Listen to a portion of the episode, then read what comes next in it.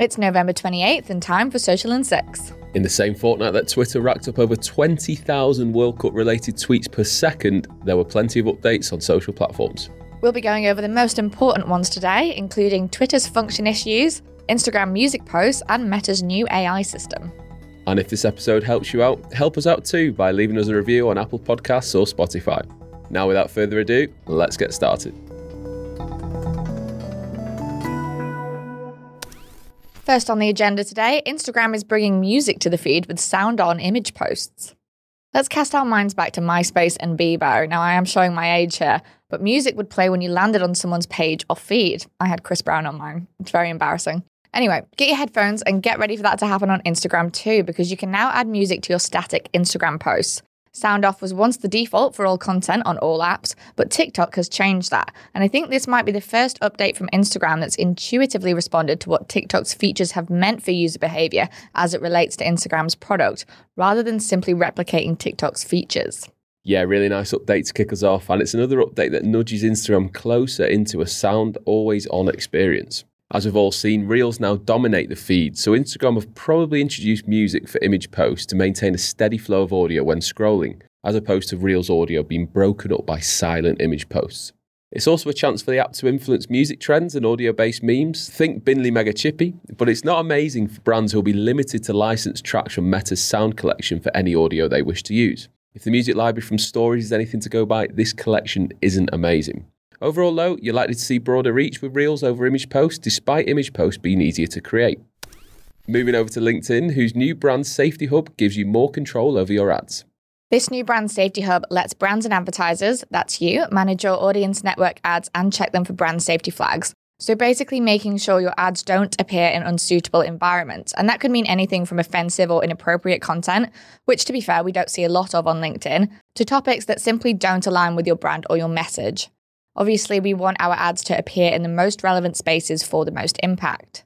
Now, this tool works with existing ad safety platforms DoubleVerify, Integral Ad Science, and Pixalate to filter out high risk inventory before you set your campaign bid. In this hub, you can look at your audience network publishers, create custom allow and block lists, and import any existing solutions you have with DoubleVerify if you use that platform.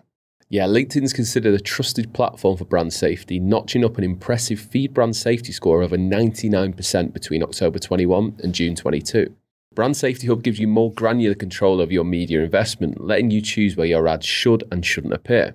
Targeting professionals in a context that aligns with your brand will make your ads more impactful and reach intended audiences, but make sure to avoid too many restrictions as this can limit campaign performance. Now, YouTube has added new visual editing tools, including quizzes in community posts. YouTube's community post feature gives creators more ways to engage their audience in app. These are feed updates that you can view in the community tab, and anyone with over 500 subscribers can access this. It's basically a social feed designed to help you engage your own community of subs in a more closed space. Now, the updates to this feature today include a new editing process for image posts, including filters, text overlays, and stickers. And there are now quizzes, a new type of post that does what it says on the tin. It goes beyond polls and brings a bit of BuzzFeed energy into these community feeds, with endless use cases from fun to first party data collection, albeit on a small scale. One example YouTube gave is education channels who can now use quizzes to help their viewers learn more or test them on their knowledge from previous education videos. YouTube say they're beginning to test the quizzes beta with a small number of creators and looking to expand in the future based on feedback. As always, with new updates that are slowly rolled out, it's hard to say how valuable community posts are for brands building YouTube engagement, but it could be a really nice complement to video upload and a means to share more, more often with your audience in the app. Moving on, Meta's working on a new AI system that can use strategic reasoning to solve problems. Yes, artificial intelligence is getting stronger every day, but hopefully that's not as sinister as it sounds. We have seen a huge boom in AI art lately, which is already being democratized thanks to several savvy TikTok effects. Leading the pack, though, with new systems, predictably, is Meta, whose latest project is Cicero, the first AI to achieve human level performance in diplomacy, which is a strategy game that requires building trust, negotiating, and cooperating with multiple players. It can basically use strategic reasoning and natural language to solve the problems put before it. So, why is that important? Well, because diplomacy has long been seen as a nearly impossible challenge for AI because it requires players to understand people's motivations and perspectives, to make complex plans and adjust their strategies, as well as using language to convince people to form alliances. Soon, we might all be playing mind games with robots through an AI based AR effect. AI is a new buzzword, but it's a good one to be fair. Meta says while Cicero is only capable of playing diplomacy right now, the technology behind it is relevant to many other applications.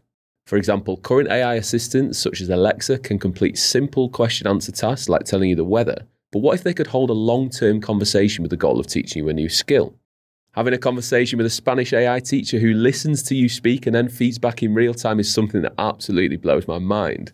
For brands, have a think about how AI could complement your product or service to help customers receive better customer service or experience. AI is coming and it's coming quickly. Next up, current reduced oversight issues at Twitter have people guessing when the app is going to crash. My favorite platform is having a bad time right now, and yes, reports are speculating that the app crashing isn't a question of if, but when. As we know, there have been multiple staff layoffs, with recent figures saying the workforce is down to about 36% of its previous capacity. Obviously, the World Cup discourse is now sending loads more people to the platform to talk at the same time, which is causing a lot of server issues. Now, the issues with the app being reported so far are the copyright system faulting, which Twitter relies on to detect not just copyright infringement, but other banned content as well, such as nudity. Some advertisers are also having problems with everything from logging into their ads manager to modifying campaigns, ad placements, and performance. And finally, there's been cases of private tweets being exposed and reaching people they shouldn't. If you're a private account, tweet with caution because those outside your followers might be able to see that content until this issue gets resolved. Okay, everyone, take a deep breath and calm down. Thank you, Eve. Elon's a fairly decent track record in business, so we can only assume he knows what he's doing. For what it's worth, Musk himself seems confident that the app's on the right track, saying that his reorganization of the company is almost complete, which will see him spending less time working on Twitter, likely from the next week. Be patient and don't have any knee jerk reaction to the news at Twitter HQ. All will become more apparent over time, but for now, keep your eyes on organic and paid performance to see if any of the current mishaps are negatively affecting your Twitter engagement. And finally, Snap Inc.'s new report highlights augmented reality's increasing potential. Augmented reality is already hugely popular, but it's set to get even more so in the next few years. 3D digital billboards are being spotted in Times Square, and as such, Snap Inc., the pioneers of AR, have seen fit to release an in depth report on the state of the landscape in the UK, the US, and Germany. They found that beauty consumers are excited about the possibilities, with AR helping them to make faster decisions and likely purchase more as a result. This is also true in the fashion space, where AR is set to spur an $11.2 billion increase in spend. Another area to watch is travel. The report shows Snapchatters expect to spend more money than they typically would when AR is part of their travel planning journey. Because AR helps them be more confident in making decisions about the trip, and with that increased confidence, they feel good at booking longer trips. It's more than time to start taking Snap AR seriously. We may have started out with some dog filters, but there's some real business cases here. With the coming shift towards AR enabled glasses and engaging with 3D virtual objects in both the metaverse and in AR experiences, it makes complete sense for brands to start looking at ways you can align your processes with this shift where possible. As a starting point, it's always worth having a play with the tools themselves. Snap's Lens web builder enables you to create AR experiences within Snap and is surprisingly easy to conquer. There are also tutorials available on the process, and getting that first level knowledge of the system could be all that you need to gain more of an understanding of the possibilities and potential for your success. I want to talk about the Instagram one because this is well, I want to say small update. It kind of is, but it's it's a really fun one, I think. Um, and something that you made me picture when you were talking just then was how you said it's going to go between feed posts with sound and feed posts that are silent. So if that's like the sound on environment, just think about how fast you scroll through Instagram. I mean, I, I go through so quickly because I have to get through all the recommended stuff and Carnage. the brand stuff. Sorry, until I get to something I care about. So it's going to be like Carnage. Be fun. Have you ever been, in, you know, when you're in like a silent space and you kind of open your phone hoping it's not on audio or you go on Insta and then it starts yeah. hammering the reels? Yes. Can you imagine if you're just scrolling through reels and what you'd hear? I really like this update.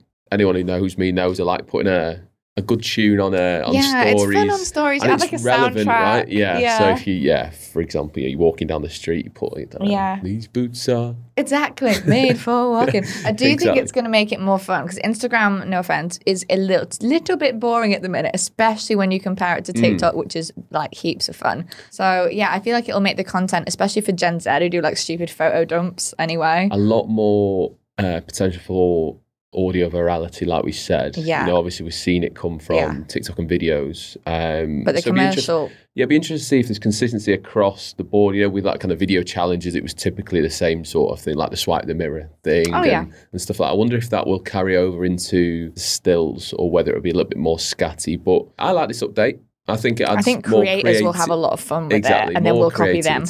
yeah.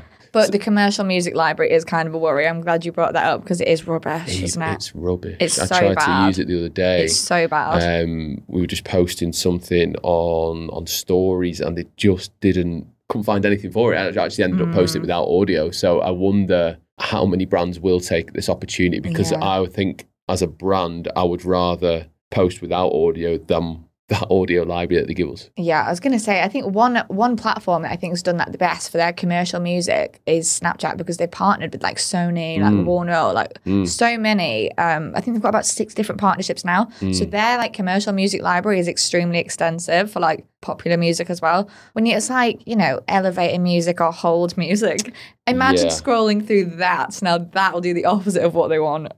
But let's talk about YouTube. Let's move on to something less musical. But I like these community posts. Mm. Um, I think it's it's a nice update. Obviously, we've said it's only available to those of you that have 500 or more subscribers. And I know we said creators, but I want to clarify that's basically anyone who has a channel um, when it comes to YouTube. So that includes you as well.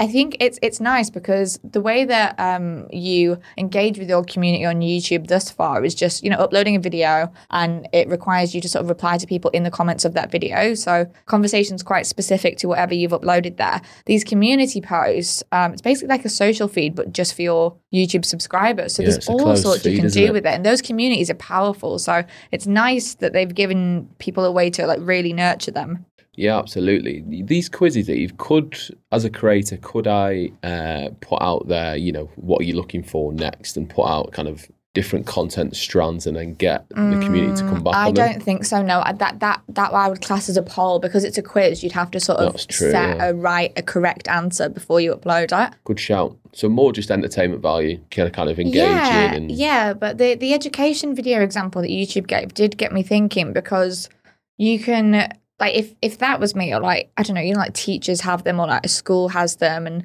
you've taught someone something with a Mm. long form upload, then you go to community posts in the feed with the quiz, um, and you can quiz them on stuff that was in that video and like test what they've That's, retained. that's a really nice use case with the learn. I was thinking a little bit more trivial, whereby say a Mr. Beast, for example, says, you know, you watch this video and I'm holding a quiz on this video. What happens in certain moments in time? yeah, yeah, yeah, yeah. and giving away prizes to Yeah. people who win the quiz. You know, can you imagine the it's almost like an engagement hack in Oh, terms yeah. of because he's hosting the quiz and giving away prizes on the quiz related to that video. I'm 100% going to watch You're that gonna video. go watch the video, yeah. Correct. So I I can see it working that way. And if you're a brand listening to this, then you can have that one for free.